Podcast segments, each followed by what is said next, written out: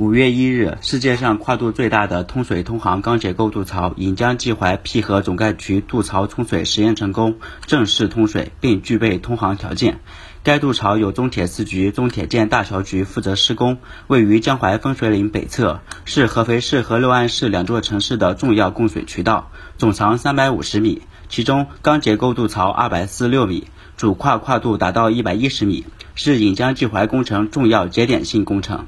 据了解，淠河总干渠比引江济淮航道高出三十多米。通过架设渡槽，淠河水从引江济淮运河跨过，形成一座河上有河、可通水行船的水桥。中铁四局钢结构建筑公司引江济淮钢渡槽项目技术部负责人于茂勇。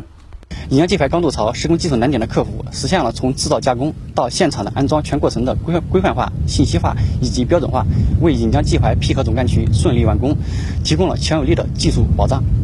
中国铁建大桥局集团引江济淮 G 零零八杠二标技术负责人付建胜：淠河总干渠渡槽是引江济淮的。节点性工程也是我们常说的卡脖子工程。呃，淠河总干渠渡槽总长是三百五十米，其中主跨是一百一十米，目前是世界上最大跨度的通水通航钢结构渡槽。引江济淮工程沟通长江与淮河，是国家重大战略性水利建设项目，也是集供水、航运、生态为一体的水资源综合利用工程。新华社记者曹丽安徽报道。